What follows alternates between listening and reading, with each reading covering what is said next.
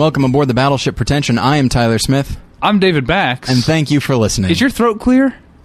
Why? Because you didn't clear your throat before you said hello this time. Do Which, do I usually? yeah, because I always have to when I do the editing, I always have to edit it out of Oh, the beginning of the show, and I was like, "What's going on?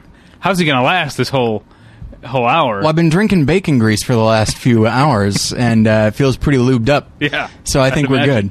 But uh, anyway, so um, uh, some quick announcements. Um, of course, we're still doing the top hundred directors thing. So uh, list your not your 10 favorite, but the 10 directors that you think are the best, and email them to me, Tyler at battleshippretension.com, and only to me.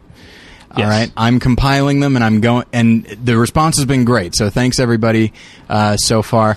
Um, so that's that's one thing. Um, anybody who makes a donation of ten dollars or more for the foreseeable future, you will you will be emailed the first 40 episodes of Battleship Yeah. Pretension, which are not currently available, except And for a if you- couple guest episodes. If you happen to make a donation of ten dollars, ten dollars, excuse me, of ten dollars or more, and you don't want Yeah. the thing, you email Tyler and let him know, "Hey, I, I already have these, or I just don't care." And you're going to get, and you know what? Here's, here's what you will get. You'll get an email from me saying, that's real nice of you, buddy. Thanks. So that said, between the director's thing Mm-hmm. and this thing, you've been getting a lot of emails lately, specifically to your Battleship Pretension email address. I have. Hang on one second. Uh, special thanks to the guys at Slash Film for having me on to Mm-hmm. talk about Kevin Smith's Red State. You can go over to Slash Film and you can hear all about it. And also a big thanks to Bill Dwyer, Benny Arthur, Laraine Newman, and Paul Goebel, and everyone who came out to. Um, we already thanked them all. Uh, we thanked them uh, last week. did we? But, Yeah. yeah. Now it's the actual. Yeah, now for reals. show. Yeah. Uh, yeah. Uh, it actually went pretty darn well. I think a good a good turnout. Yeah, and everyone seemed to have uh, everyone the the audience and the performers seemed to have fun, and that's that's my big It's concern. one thing I've been really proud of since we started doing the live shows. Um, we uh, Battleship Pretension fans are apparently a good comedy audience. Like they really give it up for Mm-hmm. yeah. for. I mean, we, ha- we do we tend to mix styles in in comics during the show, you know, Yeah. and everyone rolls with it and has a good time and finds it funny, and it's always it's always a fun atmosphere. It was more fun back when we could give away free beer, but it's still Well, fun. Yeah, yeah, it's pretty. Well, I was going to say pretty dry. I guess that works both ways. so, um, but no. Did you know that in Missouri, where we're from, Uh, slow down. I'm not from there. where we met, okay. not only are there no dry counties or cities in Missouri, state law prohibits any local government from banning alcohol within its uh, confines. It's very exciting. That is a that is a drunken state. Is that what you're saying? Yeah, the, I, uh, the basically, I got talked to by a cop the other day for drinking wine at Elysian Park, which I technically kind of knew was against the law here, but didn't take seriously because I grew up in a place where everyone can drink in a public park. So it led me to go home and look up the alcohol laws in the state of Missouri, and apparently Missouri is uh, one of the most permissive states in the union when it comes to alcohol. It's uh, it's okay for a passenger to have an open open container in a car, Interesting. uh, um, as long as the driver's not drunk. I guess. Um, it is okay for minors to drink if they are in the uh, under the watch of a parent or guardian. That's interesting. I didn't know that. Yeah, it, it's Huh. it's pretty permissive. The stuff that inspires you to get involved. you know, it really fascinates. There's me. also no that you cannot be arrested for public intoxication anywhere in Missouri. If you're drunk and disorderly, you Right. can be dire- arrested. But the mere act of being drunk in public is not against the law anywhere in Missouri. and you know that's it's interesting because I, as as as uh, listeners know, I don't drink. I've never been drunk, and so I don't think about this sort of thing. And I don't know a lot of people that get like you know heavy drunk on a regular basis. And so uh, I actually only recently learned that you can get in certain places you can get arrested simply for being drunk in public. Yeah. And I remember thinking like, that seems unfair to me. that seems wrong. You know? Yeah. I mean, don't get me wrong. Uh, I don't care for public drunks, but I'm not sure if they should be arrested. Drunk and disorderly, of course. Yeah. The, I, how about this? Sober and disorderly. I think disorderly is the common That it, denominator. yeah. But uh, yeah, so that's that's interesting to me. So yeah, if you wanna if you wanna drink, come to come to Missouri. Yeah. In fact, Kansas City.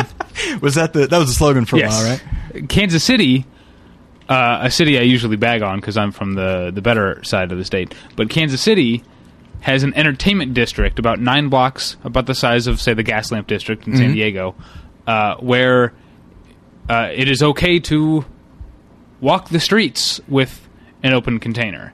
As long as this is the weird thing, it has to be in a plastic cup, and the cup has to bear the name of the pla- of the bar you bought it. Unlike in New Orleans, where Is it just that- has to be in a plastic cup, but then it doesn't have to say where it came from. But in, in this Kansas City, in this one nine block area, Why plastic? I think because glass is dangerous and Okay. can break and cause Okay, people fair harm enough. by breaking. Okay, which it undoubtedly will because there's a lot of drunks Yeah, running it's the sort of streets. in in St. Louis. Uh, I don't know if this is an official law, but on St. Patrick's Day in the Dogtown part of St. Louis, they have a big sort of parade and they block off some streets, and uh, they won't stop you for carrying a drink or bringing your own cooler and sitting down the street and just walking around this neighborhood with a drink Mm-hmm. as long as it's not glass. You can have uh, plastic cups or you can have aluminum cans, but no glass bottles. Fascinating. Do you, I, I find I, I, when I say fascinating, I'm not being like condescending or, or glib or anything. I do find this sort of thing fascinating. Me too. That's why I spent most of Sunday evening uh, uh, allaying my anger at the cops who uh, made me dump out the. It was a pretty good bottle of wine too. Um, Fruit of the vine. yeah, uh, maybe dump out the rest of it. I, I allayed my anger by researching Okay. Missouri's uh, alcohol laws. Your your frustration was overwhelmed by your general interest. Also, another thing about Kansas City, then we'll move on. Okay. uh, in practice, in effect, prohibition never really happened in Kansas City. It was such a pro like drinking state that they just didn't enforce it really. And then um, Carrie Nation, or was it Carrie Nations? She was a uh, um, abstinence crusader, whatever. Staged a thing where she went into a Kansas City bar and started breaking bottles. Of course, she was arrested and fined five hundred dollars, which is roughly thirteen thousand dollars today. Oh, wow. And the judge said, "Okay, you don't have to pay the fine as long as you agree to leave Missouri and never come back." That's a true story, isn't that awesome? So- it makes Ka- Kansas City has risen in my estimation. Now, while I am uh, against prohibition, uh, I will say everything about that just reeks of old school corruption, doesn't it? Just yeah. that, Well, you know, like, you wonder why. Like, if you look at like Casino and stuff, they in, in these movies, like they talk about the mob in Kansas City, and I always wondered, like, Yeah. why did they put down roots in Kansas City of all places? And I think that probably happened during Prohibition. Probably, and but it's a chicken or the egg thing. Like, uh, did mobsters go there because it was very permissive, or maybe did it get more permissive once it was filled with criminals? Yeah, yeah. Most of the reason uh, I learned that Missouri's alcohol laws are so permissive is because Budweiser's influence goes way, way back. It's over a century old, and, and uh, between the Budweiser plant in St. Louis and the wineries in the what's known as the Missouri Rhineland area, uh, Missouri is the uh, largest alcohol-producing state in the union. That Henry Budweiser, he uh, he was pretty powerful. Sure, He had a lot of friends. sure. All right, so here we go, everybody. All right, All right. So I mentioned before that um, uh, you've been getting a lot of emails, more than usual, because of the things, and we appreciate it. Mm-hmm. You know, keep voting. Uh, keep not wanting those first forty episodes. but no, mostly keep voting. Uh, they've mo- been mostly from the people voting for the director's Yes. Uh, keep doing that. Send your list of the top 10 to Tyler at battleshippretension.com. Uh, but there's been a, a bi- here. You know what? I'll let you take it from here. all right. So I talked for I've- ten minutes about the Missouri, the public alcohol laws in Missouri. That's all right. Uh, It's it's perfectly okay with me because part of me is I'm not really sure. Uh, Even though I wrote this thing, I'm not really sure how to lead up to it. But uh, this is in response to a few, uh, several emails that I've gotten just uh, recently, but also it kind of speaks to stuff in the last year or so. Uh, so I wrote this because I I wanted to make sure I because if I I kind of was flying by the seat of my pants. Like I feel like I might go too far in one direction or the other. So I wanted Sure. to make sure I had this worked out. So I'm going to be reading this thing. Okay. It's uh, about a page and a quarter. So, Okay. all right, here we go. there's the. Uh, There we go. there's okay. You can cut that out if you want. All right. When you run a podcast, you get all sorts of feedback, most of it positive. There's some negative, of course, but it's usually not that big of a deal. Sometimes we'll go off on too many tangents, or we'll have a guest that people don't like, or the sound quality could be better. Constructive criticism about a specific episode or the show in general gives us cues about how we can make the show better. From time to time, however, there will be a series of emails or tweets or Facebook comments that have a slightly different tone. It usually sa- starts with a complaint, which we can handle but then it morphs into something a bit more frustrating. It acquires a subtle air of entitlement. Rather than merely logic, lodging a complaint, the listener will bluntly tell us what we should or shouldn't do. I know that I can be a little prickly when it comes to negative feedback. I like to think that I've gotten a little better with that in the last few months, but I still have some neurotic moments to be sure. However, what starts to really bother me, uh, what starts to really bother me is when our listeners presume to dictate to us how we should run our show. David, stop talking about screenings. Tyler, stop talking about religion. Both of you, keep politics out of the show and cool it with the guest episodes. I do understand that a person can come to feel as though they are owed something when they devote hours upon hours to a specific thing, be it a television show, a band, or yes, a podcast. When a show starts to make a change that a loyal listener doesn't like, they feel somehow betrayed. And as we learned from the General's daughter, betrayal is the worst thing there is, worse even than rape. The feeling of betrayal can cause a person to then lash out. I know this feeling because I have felt it myself, and yes, I have done exactly what I'm talking about. There is no judgment here because I'd be pointing the finger at myself. I will say, though, Excuse me. What I will say though is that one of the amazing things about podcasts is that it is largely obligation free. While there may be a few pay podcasts out there, the majority of them are free, supported only by the generous donations of our listeners. However, the listeners are not required to donate in order to hear the show. If they were, it would cease to be a donation. As such, any donation made is one that the listener chooses to make. So while we do appreciate your donations, we sh- uh, you should feel no specific obligation to pay. Nor should you feel an obligation to listen. If there is a specific episode that you don't like, there is no rule that says you need to listen to it from beginning to end. If there are several episodes in a row that you don't care for, that is unfortunate. Just imagine that it's the first few episodes of the second season of Friday Night Lights and try to pretend that they never happened. Chances are we'll get back to something you do like eventually. And hey, in the meantime, you haven't been required to give us any money. And that's a good thing, too, because that means that David and I are not obligated to do. I'm sorry. And that's a good thing, too, because David and I are not obligated to do any, uh, to do any show but the one we want to do. We welcome feedback of all kinds because we have no desire to be self indulgent. That might not be true. Uh, and we want to put out the best possible show we can. But make, uh, but make no mistake, this is our show. Uh, if you want to have a specific, ge- uh, if you want to have a specific I'm sorry, if we want to have on a specific guest or several, uh, then that's what we're going to do. We appreciate our listeners and we want to make them happy, but there is a difference between being a listener and being a producer. A listener makes requests and suggestions while a producer makes demands. We'll listen to requests all day long. A demand, however, will get you this. And believe me, nobody wants this, least of all me. Now, on with the show our show. well done. I like the end there. Um, uh, you know, when you said you had written something, I thought it was because you wanted your words to be really precise and cutting, but really, you wanted to not fly off the handle. Yes. And I think you did a good job of making a, a point that I uh, back 100%. Oh, good. Um, without doing what I would have done, which is to uh, I don't even know if I would have uh, done it on the air. I would have replied specifically to each one of those emails with something like "Go fuck yourself." yeah, but I don't mean that. I'm glad that everyone. I'm glad that those people are listening. Well, you know, it goes back to like anybody who listens to more than one lesson may notice that in the episodes themselves, and actually on the blog, uh, there is no. I'm sorry to put it this way. There's no like rated R language. Like there's no. There's really not a lot of profanity at all. It has nothing to do with the fact that I don't that I don't like profanity. I, am fine with it. I swear on this show frequently. But when it comes right down to it, this is for a Christian audience, and it's not that I'm afraid of offending them. It's that I don't want to give them a reason, a, a superficial reason not to listen and not mm-hmm. to pay attention to what I'm saying.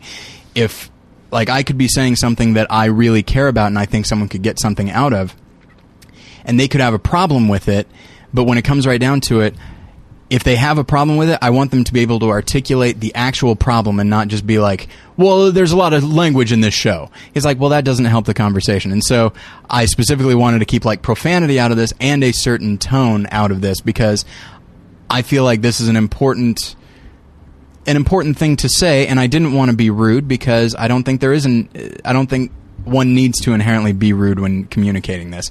And if you are, it gives something it gives people something they can latch onto in order to dismiss the whole thing and so i wanted to make sure that i was very polite and of course hopefully i didn't offend anybody but hopefully i did make some people think Okay.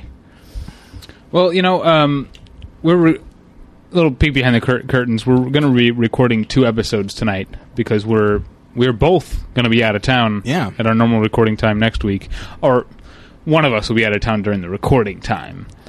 Uh, I don't How- go out of town until the next day, which is why I didn't mention it. this isn't a leisurely trip it's a business trip and i had to be gone at a certain time I know. I'm just saying, it, you know, Battleship Pretension is your business as well. You could have uh, let me know so we could. david have as planned- i've made very clear we don't get paid for this so this is not my business Um, so be- because uh, uh, Tyler will be in Boston and I will be in New Orleans, um, we won't be able to record next week. So we're doing two tonight. So we're gonna, I think, keep things moving. Right. It's we're already 16 minutes in, which like back in the early days that would have been like about the normal time to move into the new. Yeah. But now I feel like if we're moving into the topic less than 25 minutes into the show, it's worth noting. yeah we're cheating somebody oh wait no we're not uh, so we talked about this last week. It came up, and we decided to go ahead and remember it, unlike every other topic we've ever thought of during the show, and actually do it the next week. Um, and this is something that is a very important distinction, something I spend uh, too much time talking, thinking about. Maybe uh, the difference between what is offensive and what is merely shocking. So let's get into it, shall we? Um, I, uh, I I'll I'll give a couple examples. There's a, a of recent films. Um, um, there's a film out called The Guard hmm with uh, Brendan Gleeson that I think is ultimately very good, though it stumbles early on. Um, but definitely worth seeing and a lot of fun to see.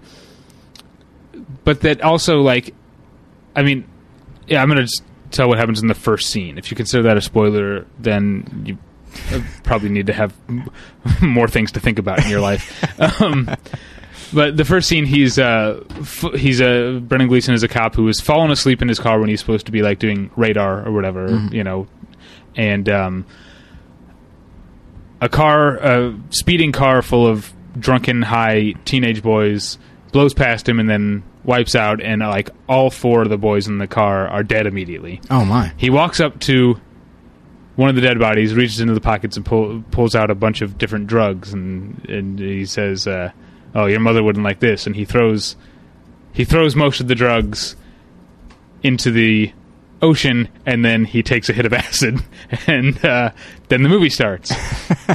and like I feel like that that sort of um, uh, nonchalance around a dead kid yeah um, not to mention the you know flouting of the law by an officer of the law. I think that's I think that's what they call irony. It was probably intentional on the screenwriter's part, um, but that could be seen. That could upset people. And I think it's intentionally in there to upset people, like a lot of other stuff that happens in that movie. Um, but is it offensive or is it just shocking? You know, um, right and when doing research for this, I found that like these terms that I've come up with, offensive versus shocking, are not what most people. Most people seem to do offensive and shocking is one thing, and then the stuff that I think of as shocking often gets put under like uh, gross out comedy or Right. or that kind of thing. So, um, but for these these purposes, basically the main difference is offensive is stuff I like and shocking is stuff that I don't like. but we will go into what I mean by them. I think. That is, yeah, that's interesting. I'm I'm interested already because I think you and I might actually have slightly different uh, interpretations of what those words mean in in this context. Well, I think, um, you know, uh, I think the at the root they're the same. I think it more has to do with context and intention. I think something that is offensive is intentionally trying to get you to confront how you feel about something. You know, um, like I think that um, there are things that to many people, uh, obviously, I know that there are things to many people about the Last Temptation of Christ that is very offensive, and I uh, think it would be- be naive to say that the the guy who wrote the novel, I can't remember his long Greek name, Right. Um, because it's very long and very Greek. Uh, you can't get Greeker than that. yeah. Um, it- I think it would be naive to say that he didn't foresee that, or maybe even intend to upset people with that. okay, yes. Um, but that's not. I don't think that's that's a cheap ploy, you know. And I think maybe this is the reason why in my youth I was drawn to, uh, like punk rock songs because you know the the Ramones have a very funny song called "Loudmouth Baby" that's about basically my girlfriend better shut up or I'm gonna punch her, which is like not. It's intentionally a f- like. Uh, you know what's a better uh, a better example is the Vandals have a song called "Slap of Love" that's about how uh, it's sung very earnestly from a pro spousal abuse point of view, but it's all meant it's all exaggerated and meant to be sarcastic as a way of Oh, you had me, of- then you lost me. of illustrating how how wrongheaded that is. Yeah. and like that's why I was drawn to those things. And that song "Slap of Love," people find even fr- friends that I would I would have it playing in my car, and friends of mine would be upset by it when I was in high in high school. Um, that's why I'm drawn to those sort that sort of thing. And so I don't think that aiming to offend is a low or base goal. I think it can actually be, lead to uh, art and intellectual discussion of the highest order. Whereas something, uh, I'm looking at some, so excited you made notes. yeah, uh, another another recent film, um, The Change Up, which is horrible Okay. um, has things in it that are just meant to be gross, and you're just supposed to laugh at how gross they are. And sometimes they actually are gross, like a baby projectile shitting into Jason Bateman's mouth. Uh, And then sometimes they're uh, offensive and misogynistic, or like the idea that um,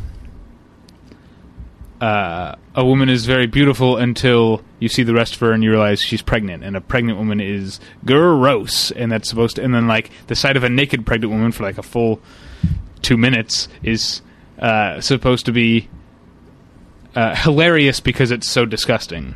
Is that really? I, I've not seen the movie, but and I mean they say that uh, you know, like when your wife uh, or your girlfriend gets pregnant, it's like the most beautiful thing you've ever seen, and I've not experienced that.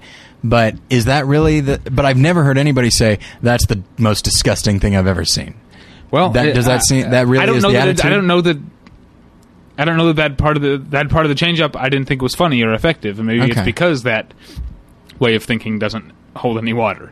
But that's what they were trying to do. They were just trying to be gross and make you laugh. There's a part in a movie that literally no one has thought about in ten years.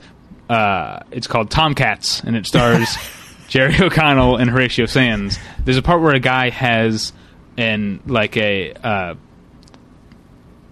is like a an infected or cancerous testicle that he has to have removed, Okay. and the testicle gets loose in the hospital and it's bouncing around, sliding around the place, and it ends up in the cafeteria, and somebody takes a bite out of it. Now, what is that? What are they? First off, I'm is the pretty point? sure. ACDC song aside, I don't think they're that bouncy. Like I don't think they're like a Super Ball or That's- something like that. You don't know how a cancerous one behaves. Uh, you know what? Fair Cancer enough. could be bouncy. It's pretty rubbery, as we all know. um, So oh. this is what I'm talking about: the difference between uh, uh, offensive and shocking. I think is something that's shocking is basically just gross, whereas something that is actually offensive um, speaks to something deeper and uh, and and more rooted in the viewer, and also has more of a point. I'll let you talk now. Okay, uh, it is interesting so far uh, what you've been saying because, and that does sort of that does sort of fit with my definition. Shocking is, I mean, it sort of defines itself. It's something that is meant to jar you, and that's basically it. There's really nothing behind it. Uh, offensive usually has a philosophy. Uh, but it's interesting because I inherently associate the word offensive with something bad. I mean, most people do, but I think of it as something that n- shouldn't necessarily be cheered, and here's why. Because oddly enough, like if something is truly offensive, it's offensive to everybody, and that's because there's something wrong about it. If something starts being offensive in order to make you think better of it, I feel like it ceases to be offensive at that point. You know what I mean? I, I guess. Does that- I- guess I feel like I'm not expressing has a, myself. Has a connotation, but I guess, but I mean, the thing I'm thinking of is just that it offends someone's sensibility. Just basically that it upsets them. Maybe upsetting is the word I should have used. Possibly. Um, but look, I mean, what about a movie like Henry Portrait of a Serial Killer? Mhm. Um, I think based on the way that the public thinks about someone who murders people, Mhm. the idea of humanizing him Mhm. in such an unblinking way is offensive. Right. And that's why Henry is. But that's that's a good kind of offensive. yeah, and that's. And I think. But the- there's bad kinds of offensive as well. But okay, tell tell me the bad kind of offensive, and I, and I I feel like that's going to fit more into my shocking thing. Well, you brought up Henry Portrait of a Serial Killer, so of course you watch any of the, uh, you know, not any, but a lot of the slasher films in the 80s, and they're not merely shocking. There is something that is being communicated, whether it be consciously or unconsciously, that is a little misogynistic. That is a philosophy, an offensive philosophy. You know what? They may You're not, right, they may not mean to do it, but they are, and that is offensive in a completely uh, unproductive way. And so I so that's when I think of offensive, I think of that. Like Henry Portrait of a Serial Killer, I think like I guess it starts as offensive, but it's nothing inherently offensive. There's no nothing offensive about the philosophy of humanizing somebody that is ostensibly a But, uh, monster. to most people, that movie is offensive all the way through to their sensibilities.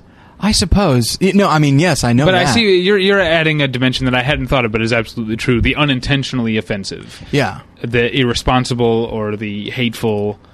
You know, um, like um, I I I know I've brought up this up as an example before, but the um, the attempts at comic relief in Michael Bay's films offend me because so many of them are based on racial stereotypes, and Absolutely. just exaggerated to their most extreme in, in a lot of cases. Yeah, and, and I- that's offensive to me. and I found myself, um, yeah, I found myself thinking back to our conversation with Rob and Barry and talking about various films that they may be. And there was an interesting uh, discussion that happened on the forum uh, as a result of that episode in which they talked about the difference between like perpetuating a stereotype and then using a sort of shorthand. And at this point, the shorthand exists long long after the stereotype uh, has sort of faded from memory as far as like what you know like stereotypes of like what a what a Jew is and that sort of thing.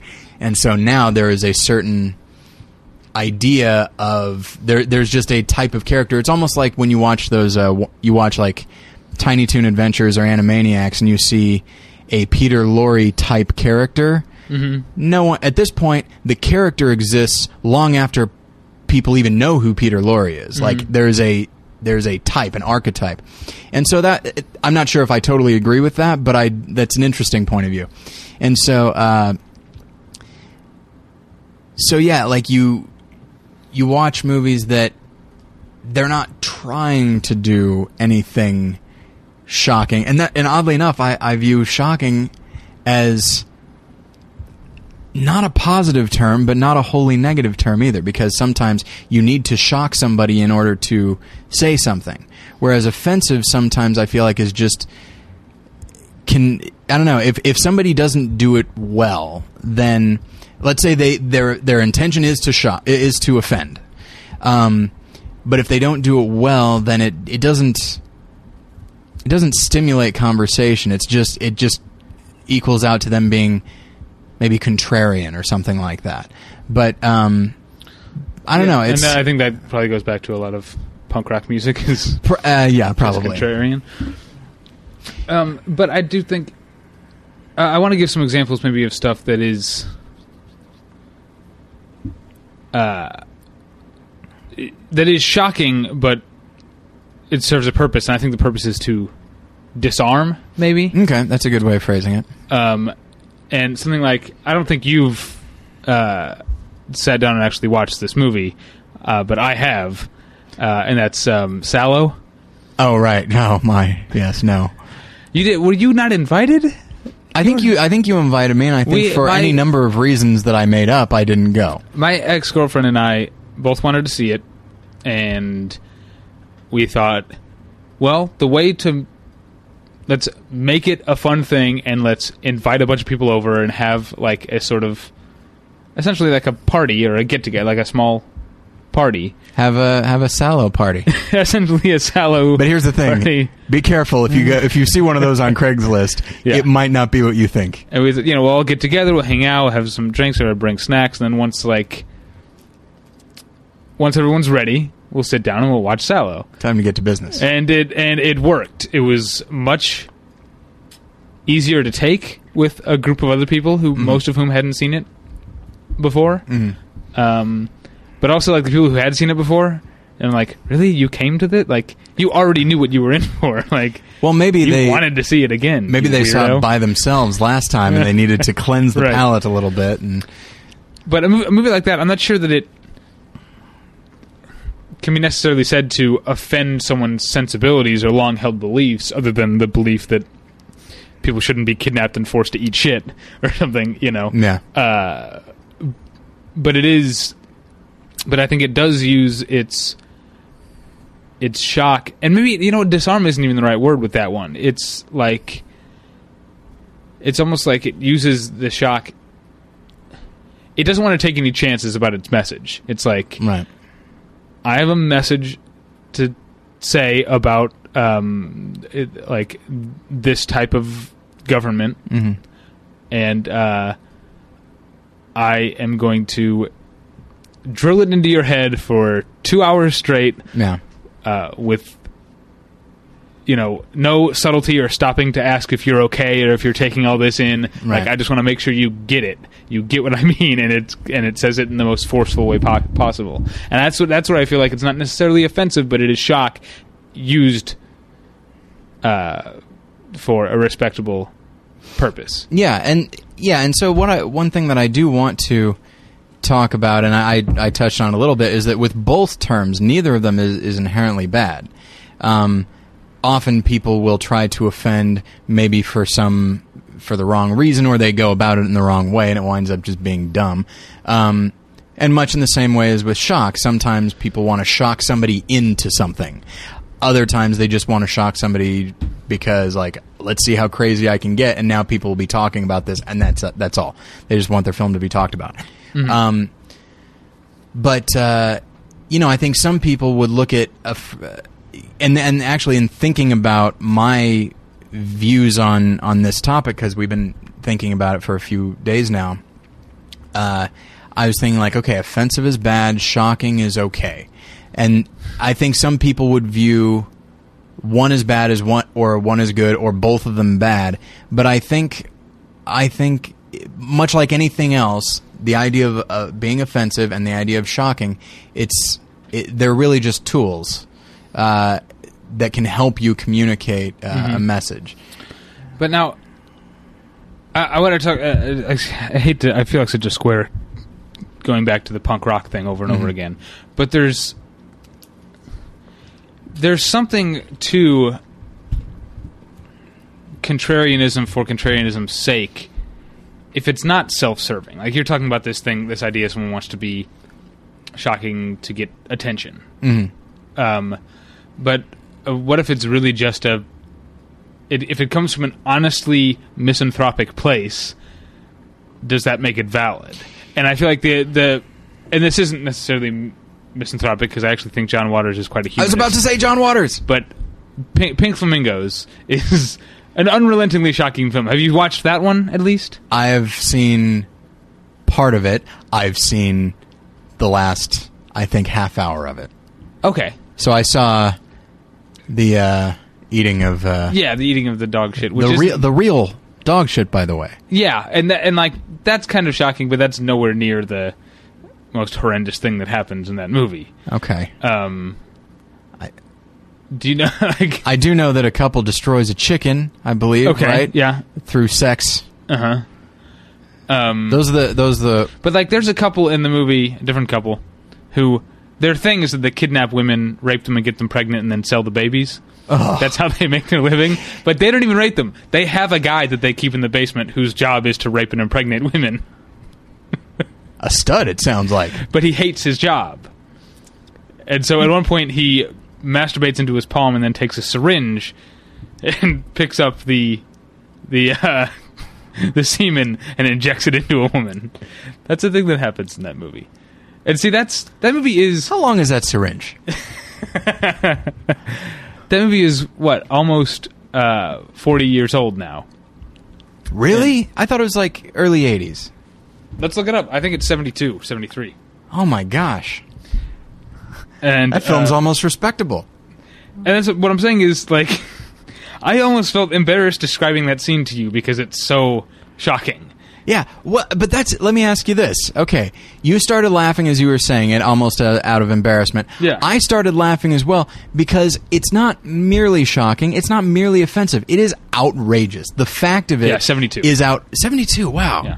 That's man. That's crazy. Okay, yeah, forty years. That's insane.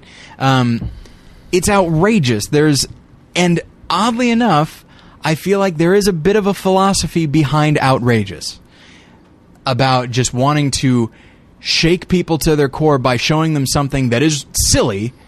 It's horrendous, but it's uh, the, everything about John Waters is silly as well. Um, and sort of shaking people to their core by being like, "Bet you never saw this." Yeah. what do you think of that? You don't know what you think, do you?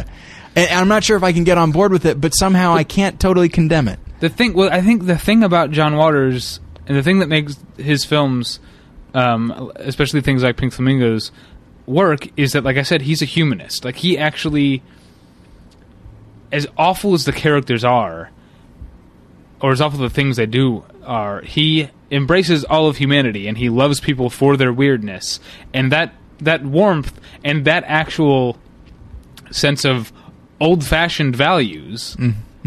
like it really, I mean, he. There's a reason. I mean, he he. Uh, if you look at um, uh, Polyester, which is one of his greatest films, I think. Um, it's a. It's like a sitcom couple, except uh, a sitcom type family. Um, except that it has all this John Waters. They do all this John Waters type stuff Right. in it as well.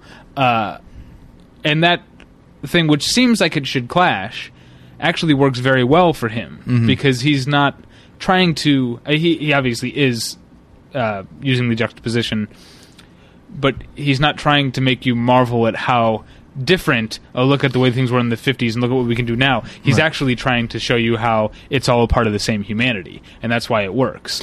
Yeah, I don't know. I can't think of any char- of any director who loves who genuinely loves his characters more than John Waters. His characters are absolute misfits. In some cases, one could say they're monstrous, but he still loves them. And but of course, uh, loving your characters doesn't necessarily mean polishing them up so they look great. It, Right. Some could say that if you love something, you or love a person, you want to you see them as they are. Yeah, that's why I always said when I was a kid we were going to have people over and I'm going to make me clean all day. I'd be like, but it's family.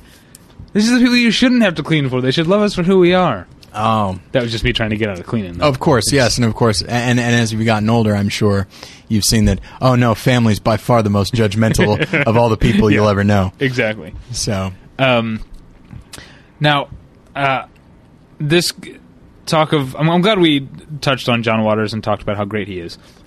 Um, now do you think he's universally great? By the way, like Oh, he's I- made some really bad movies. right. I mean, I enjoy Cecil B. Demented. I enjoy Serial Mom. Serial Mom's awesome, I feel like I've seen one or two others, but, but, like a, a Dirty Shame that was really bad. I heard that was horrible. Um, and uh, I don't know. I, I think some people defend Pecker, and I pro- like oh, it. I've seen. I I, liked it saw when I was Pecker as younger well. Yeah, yeah.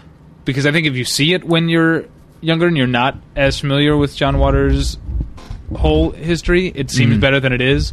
But once you know more of his films, Pecker doesn't actually hold up that well. Yeah. Um, but I think even in his bad films, this humanism persists. Oh yeah. Um, now I want to talk about a movie. I'm not even sure what to say say to it because it's the only movie. I've got two columns here in my notes: Okay. offensive and shocking. This is the only movie that's in both of them Oh, good. because it's not a good movie, but it is the best and most personal movie this director ever made. You haven't guessed it, I guarantee. Okay. It's Uwe Boll's Postal. Oh, all right. Enjoy. Which- okay, go ahead. Is again not a good movie, and I don't want to come across as if I'm recommending it in that sense. But in another sense, it is something that I think deserves to be seen because there's not a lot of other stuff like it. It is um, uh, so just brazenly, gleefully, chaotically misanthropic that it's it's clearly a, a statement he's making. I mean, sometimes his his attempts at uh, at stuff it's just like uh, just gross, just like someone either getting killed in a gross way or or just or dumb things like a guy using a cat as a silencer. Uh, yes, that's that's very sad to me. Except for the, the cat is fine at the end of it. It's not a realistic movie. He shoves his gun. Uh, he picks up the cat, shoves the gun up the cat's anus. Yeah. Shoots it. Shoots the guy twice through the mouth, and then pulls the cat off, and the cat meows and runs away. That's pretty funny, actually. No, I funny. kinda- I, I, I just totally uh, flipped on that. But there's also like a. Uh, I think it's a a robbery at an amusement park that goes wrong that turns into a shootout Mm-hmm. that turns into like a five minute montage of little kids getting shot. like there's just like squibs everywhere. Like there, these kids are just getting shot left and right, and it's uh, so clearly in there to offend you that I respect it. Even though the filmmaking is Uwe Boll-ish, so very of course, shoddy. I haven't seen the film, so I, I don't want to defend it. But uh, yeah, well, I mean, if something is in there solely to offend you, and don't get me wrong, it sounds actually quite funny. But um, I like the idea of the Wild Bunch as enacted by children, which But no, is the sort kids of are just victims. They're just caught in the crossfire. Well, that's kind of funny too, but that's that's neither here, neither here nor there because some people might say that we are being hypocritical by thinking that's okay, by thinking that's fine, and not having a problem with it because But and okay, go ahead. offending solely to offend is a little contrarianism, and there doesn't seem to be any sort of I don't know But there's a- philosophy in it. That's a, I think there is a flaw Okay. with, with that. Even though I don't want to sound like I'm defending Postal because overall it's not a good movie. Okay. but it is it does deserve to be seen. I really mean that. Okay. and I do think it's the best film that Uwe Boll has made and the most personal. But okay, that doesn't mean much. yeah, Um, uh, but I think there is a philosophy to it. Mhm. This. Um, uh, I, I, there's no way to talk about it without sounding gleeful or sounding uh, just dorky. I don't know. Okay. um, but this idea of, uh, I guess, nihilism is a philosophy. Mhm. The idea of wanting to destroy things, of saying everyone is awful and everyone deserves to be offended equally. You know, I mean, the movie Postal deals in stereotypes of any different race or religion you can think of. They're all stereotyped in really cheap ways that are not fair to any of them. Uh, but it's done with equality. Uh, I, I I do think it's a worldview. I, does I, sound- think the idea yeah. of I- I, I don't think um you know there's a reason Uwe Boll is who he is. It's not just that he's a bad director. right. There's plenty of those. I mentioned the change up. Um, but it's that he, I think he takes a certain amount of joy in being seen as a bad director. Oh, very much so. Yeah, I think so. And I think that is because of a philosophy that um, I think he thinks if everyone hates him, he's doing something right. Last night, it's odd that you bring this up. Last night, I was uh, listening to the 40 year old boy, Mike Schmidt's podcast, and he was tell telling a story about when he was on Malcolm in the Middle. So I went online, and sure enough, I found it. I'm sure it wasn't. I didn't download it illegally, but I'm sure that it wasn't supposed to be on this website that I found. So I watched his episode, and in watching it, by the way, I remembered how much I love Malcolm in the Middle. Like good episodes of that When it show was can good, it was be good, yeah. solid. And so um, it also reminded me how much I miss the actor Kenneth Mars. He's awesome. So anyway, and it's basically this block party. It, the the uh, what is their last name? I don't know. I never remember. Do they? I don't recall. Anyway, say. so they all Reese something. Witherspoon. God be with her. so I thought so with Reese, Witherspoon. so uh, they they go off to um, I don't know some they go off to like camp or something, but they wind up having to come back early. And when they do, they find that there's a party going on on their block, Uh huh. and they're like, "Why did we never know about this?" And they're like, "Well, because we're always out of town." And they're like, "Oh my gosh, that's crazy." And then they talk to some of the other people, and the people are like, "Oh, um."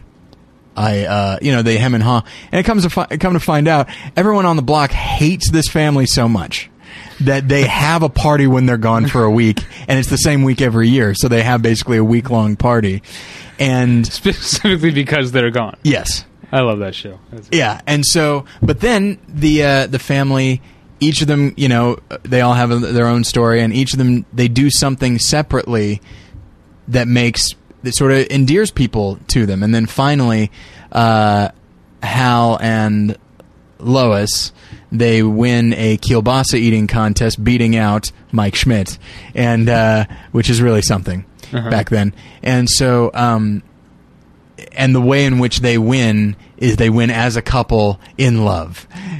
I'll let you figure out what that could possibly mean. and uh, and and suddenly everyone on the block they're like, these people aren't bad at all. This is wonderful.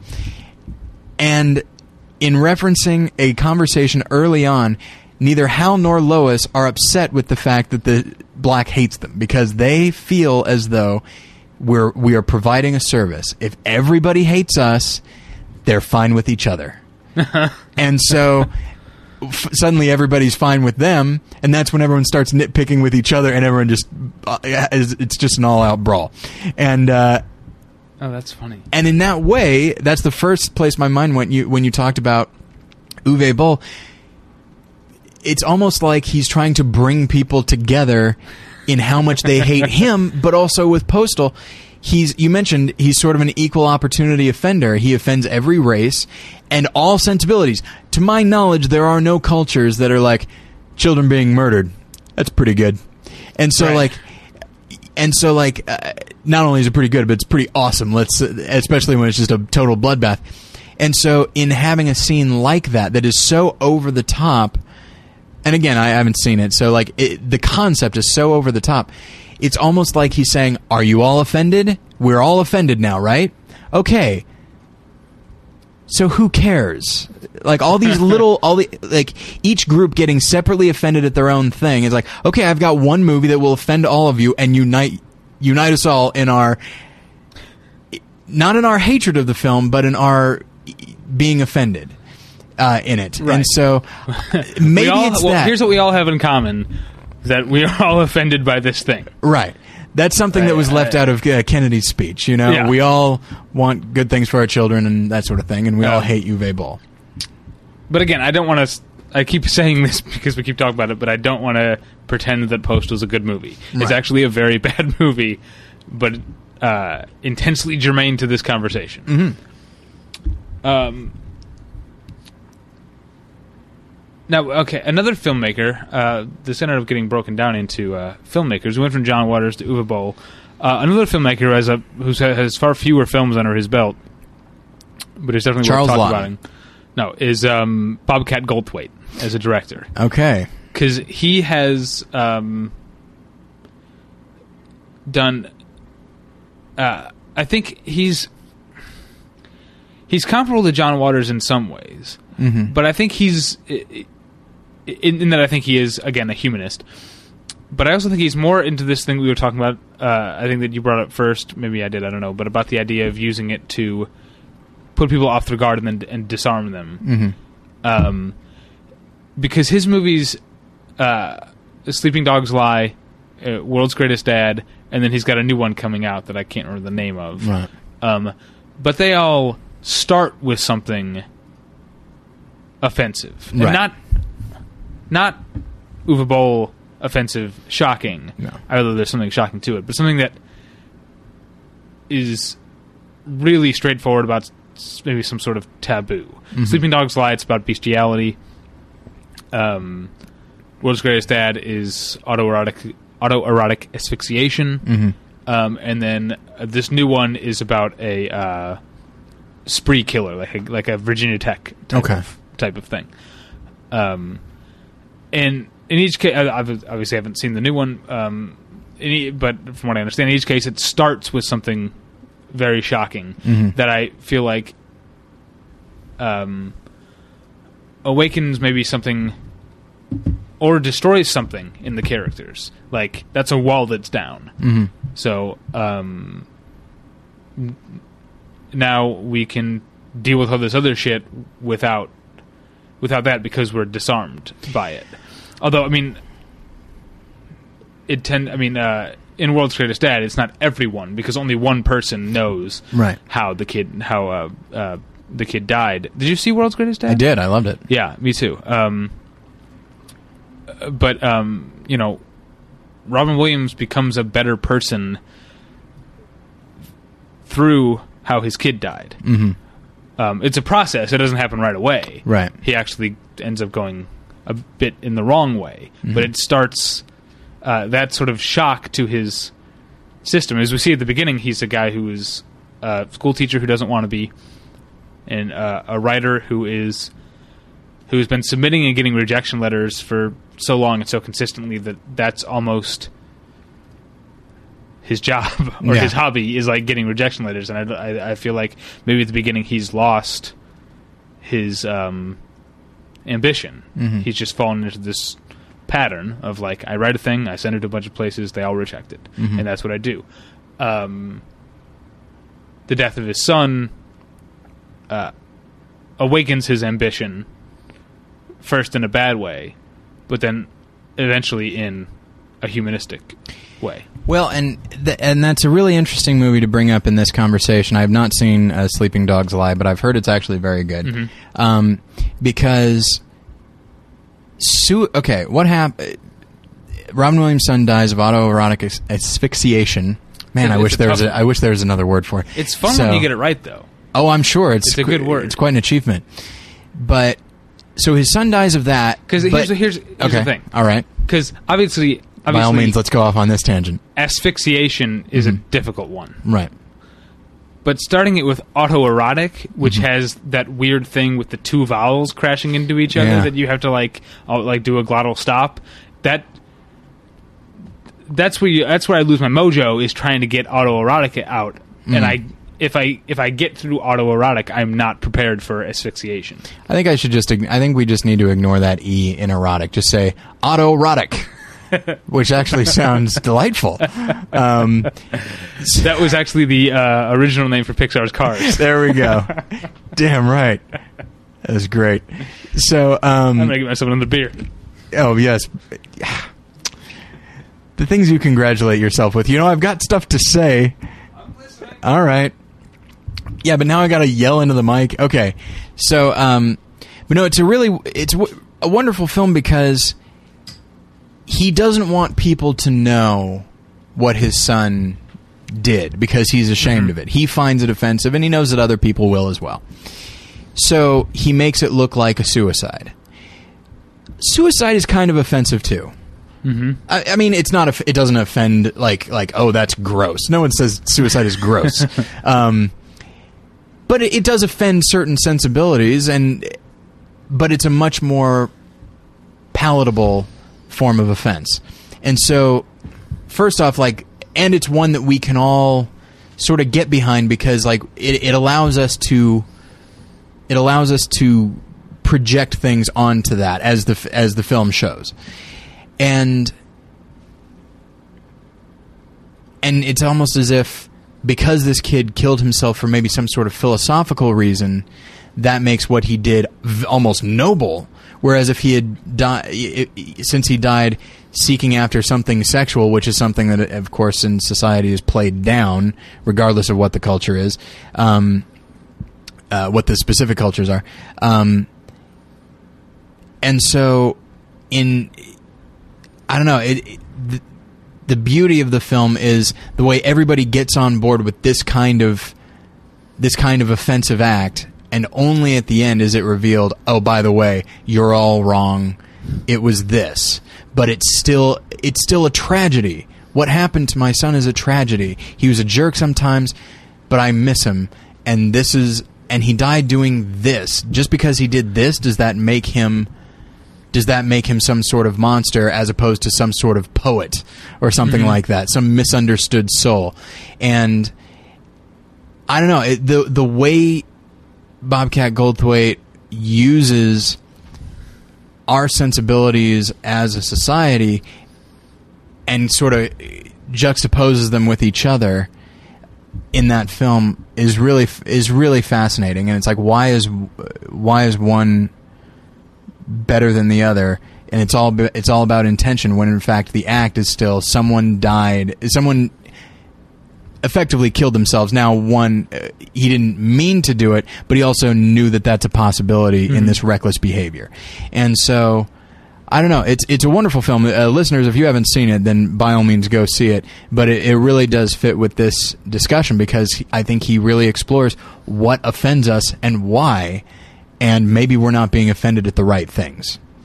So, Uh, I want to wrap up here, but I want to talk about um, Trey Parker and Matt Stone because they're really good at being offensive, but also, um, unfortunately, sometimes they fall back on just being shocking or gross. You know, like um, do you ever laugh at uh, when they're shocking and gross? usually I, not. I actually do sometimes. Uh, I mean, uh, unless it's used like with that the one we we had a long discussion about the recent episode, the mid season finale, Mhm. which had a lot of gross shit related stuff, but it was all for a point. But if you look at like the I don't know, would, have you did you see the theatrical Team America or the like unrated DVD Uh, cut? Theatrical. So in the unrated cut, like the sex scene between the two hobbits, is way longer, and they do all kinds of like Yeah. crazy shit to each other. Quite literally, uh, literally, yeah. Um, I didn't laugh once at that. It's not Right. funny. Um, and like like there's an episode of South Park that has to do with Jennifer Lopez, and she just sings about tacos and burritos, and then like.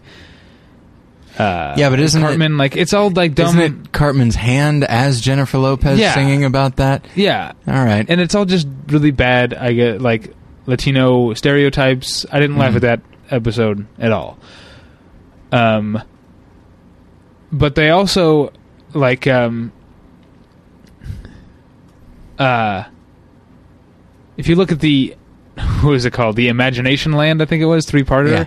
Like it has a terrorist attack on Imagination Land, which is so like disturbing yeah. so violent, and not only is it violent because it's it's recreating things like uh, the beheading of uh, of what was his name Nicholas Berg, um, and I think so, yeah. uh, just things that aren't funny, but is so brazen about recreating them, Yeah. and then also in the way like offending us because it's happening to the fictional characters that we hold Beloved most fiction- yeah. dear.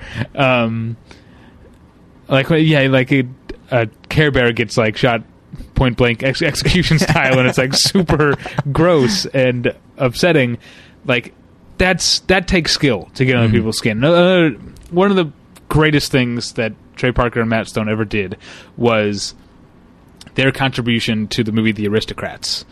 Oh, yeah. The Aristocrats is a bunch of people telling a really dirty joke, and most of it is just shocking. hmm Um, but to me, far and away the most offensive telling of the joke is the one that's done by the South Park characters. hmm And it's because they understood that what's offensive, you know, this joke is decades old, and maybe the idea, like talking about, uh, you know, uh, bestiality or like pedophilia or incest and stuff, like people are not okay with that, but they're they've been somewhat deadened to that. Yeah.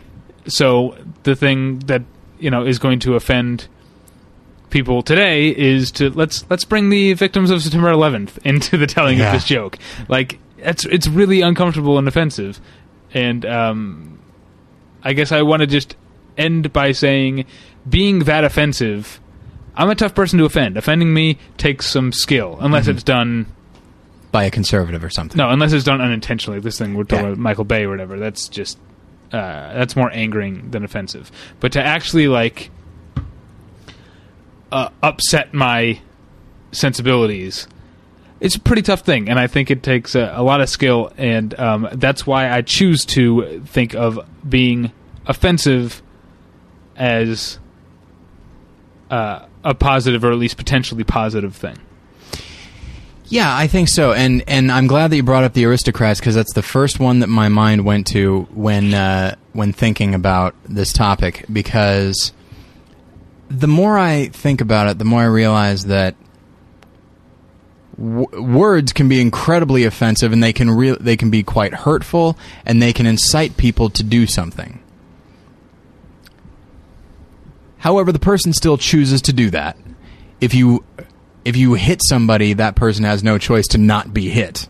Right. Um, Right. and so, like, whereas the, the more I think of it, and you know, ha- having been raised in the church, you know, we're told that like there are some words you can't say, there are some ideas you can't say, and it's like, well, I do understand that some of the some of the concepts are just inherently offensive, but they are just words.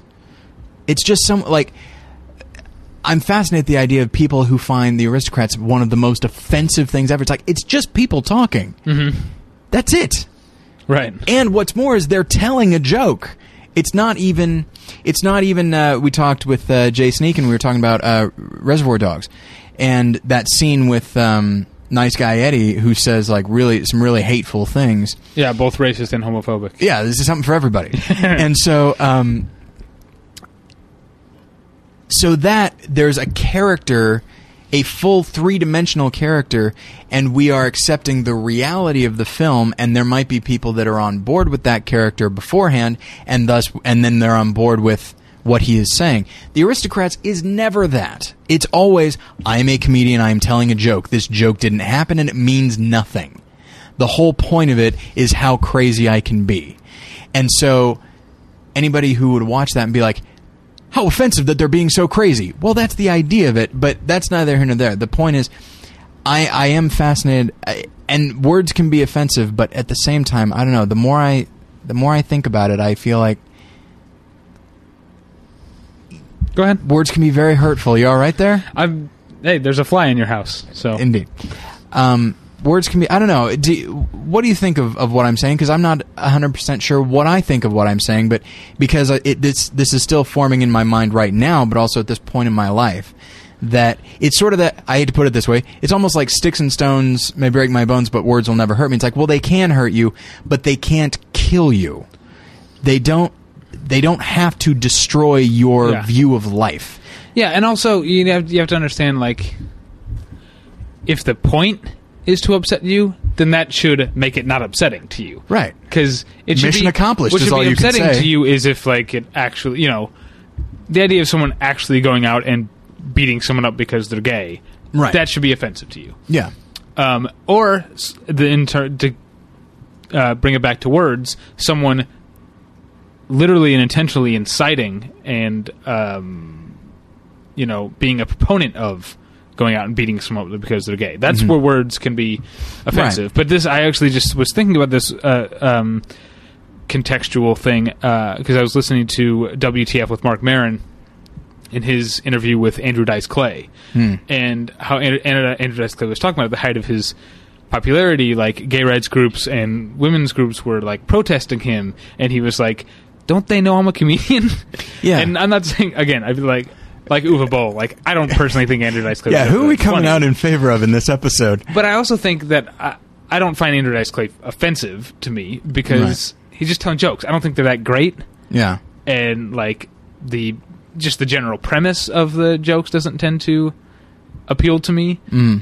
But he's a, he's a comedian. It's not Right. he's not doing anything. And even then, he's not the- inciting others to do anything. I guess that's that's where the argument comes in. That That's true, that yeah. people are going to say. I, I some people would say that um, someone could mistreat their girlfriend because of something they heard Andrew Dice Clay say. right. But uh, my thing is that person was probably going to mistreat their girlfriend anyway. Th- and that actually is sort of my my attitude is uh, the idea of incite uh, like if you I mean if you specifically say you should kill your senator or something like that well it's like okay well there's that is offensive but it's something deeper than that whereas if when you say like oh the senator's terrible he's hurting our country the minute he's out of office we'll all be better off and then someone's like Right. I can get him out of office right now like that's that's a demented person Right. and it was only a matter of time before something happened You know what? Uh, it brings me to mind of something um, with Red State out. A lot of which I just saw a lot of Christians in general get sort of blamed for people like Fred Phelps. Mm-hmm. You know what? When Fred Phelps dies, like tomorrow or whatever, and the guy's like a million years old. Um, He's a- yeah. uh, everyone who hates homosexuals is going to keep on hating homosexuals. Yeah. If Fred Phelps never existed, if he, uh, you know, um, got run over by a truck when he was a baby, or if he, you know, came out of the closet because he's almost certainly gay. Who else thinks this? Who else cares and thinks this much about it if they're not? Um, I think I think he's just good old fashioned hate monger. I think Okay. you know, come on now. um, enough uh, enough uh, you know psychoanalyzing uh, of this guy. Come on, you don't have a degree. He's just a hateful person. but I'm saying if he had never become the Fred Phelps we know him, all the people who hate gay people would still hate gay people. Right. I, like if he dies, is everyone gonna be like, you know what? I don't know.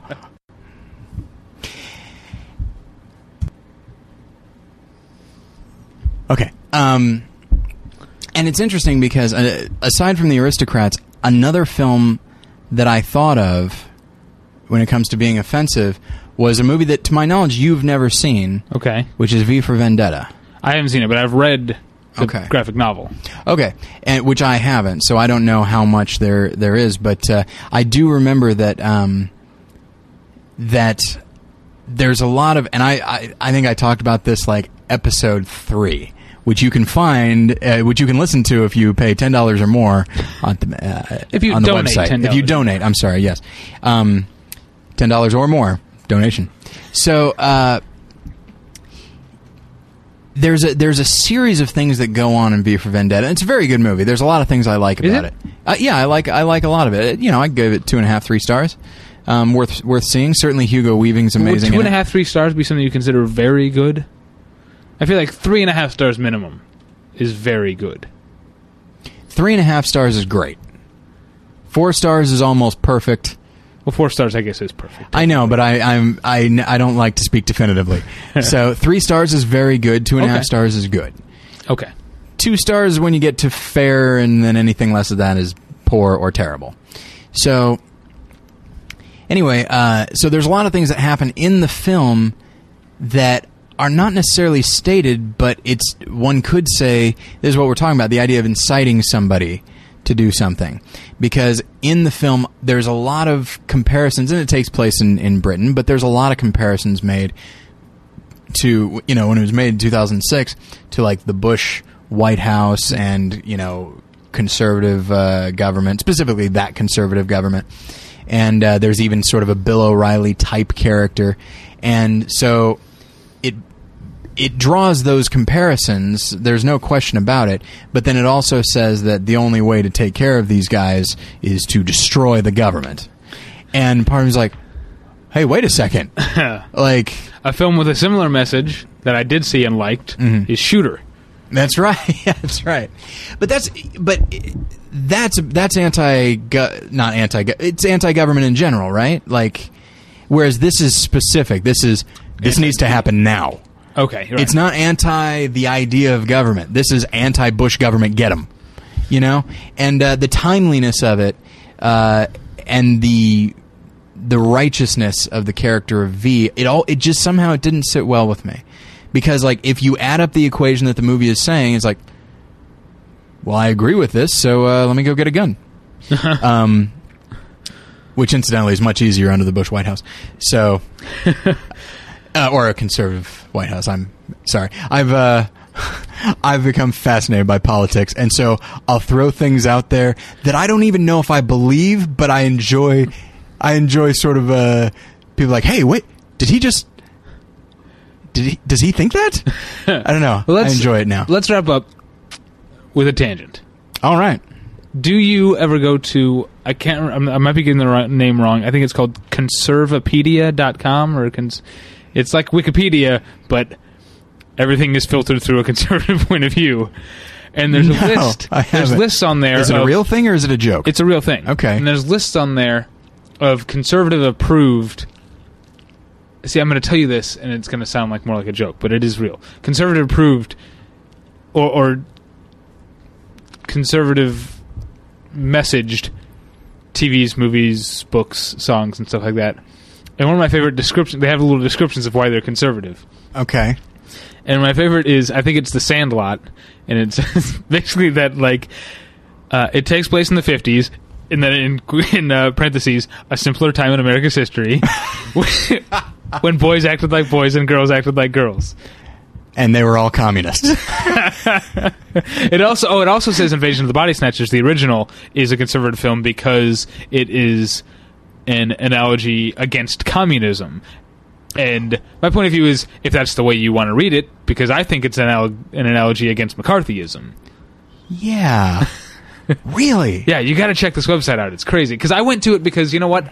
I like the you know you talk about people like Milton Friedman, but Oh, he's an yeah. economist. But in general, like uh, Barry Goldwater, I like Mm-hmm. I like real conservative thinkers. Even I like disagreeing with someone who is very intelligent. Mm-hmm. I went to that website hoping to get that.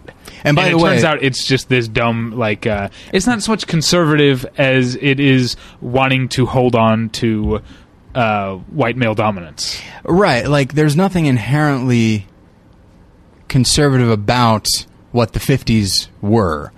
That's just when Eisenhower was in power. Eisenhower power Yeah, is what before civil it. rights. Well, there's that. Yeah, but it, which is weird because like civil rights, like that's in my view a very conservative idea is no infringement on people's personal, you know, civil liberties. And Yeah, stuff like it, it should be. But um, but no, it's yeah. Oh, and uh, real quick, I do want to say there actually are a couple of the of those types of uh, conservative thinkers that are running for pre- uh, running for president right now. Uh, uh, they're not the front runners.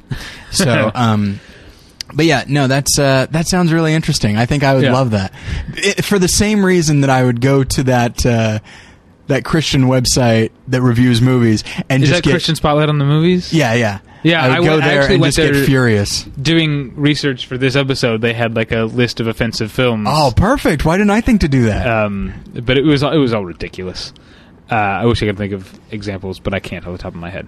That's all all right. Um, so, thank you for listening. Before this computer uh, craps out again on us, Yeah. uh, we are going to wrap things up. So, uh, you can find us at battleshippretension.com or on iTunes. You can email us David at battleshippretension.com or Tyler at battleshippretension.com. Follow me, David, on Twitter at twitter.com slash the pretension. Follow Tyler at twitter.com slash more lessons, which is the official Twitter of his other podcast, More Than One Lesson, which you can find at morethanonelesson.com or on iTunes. And you can find my other podcast, the weekly television review show Previously On, at previouslyonshow.com or in iTunes. So thank you very much for listening.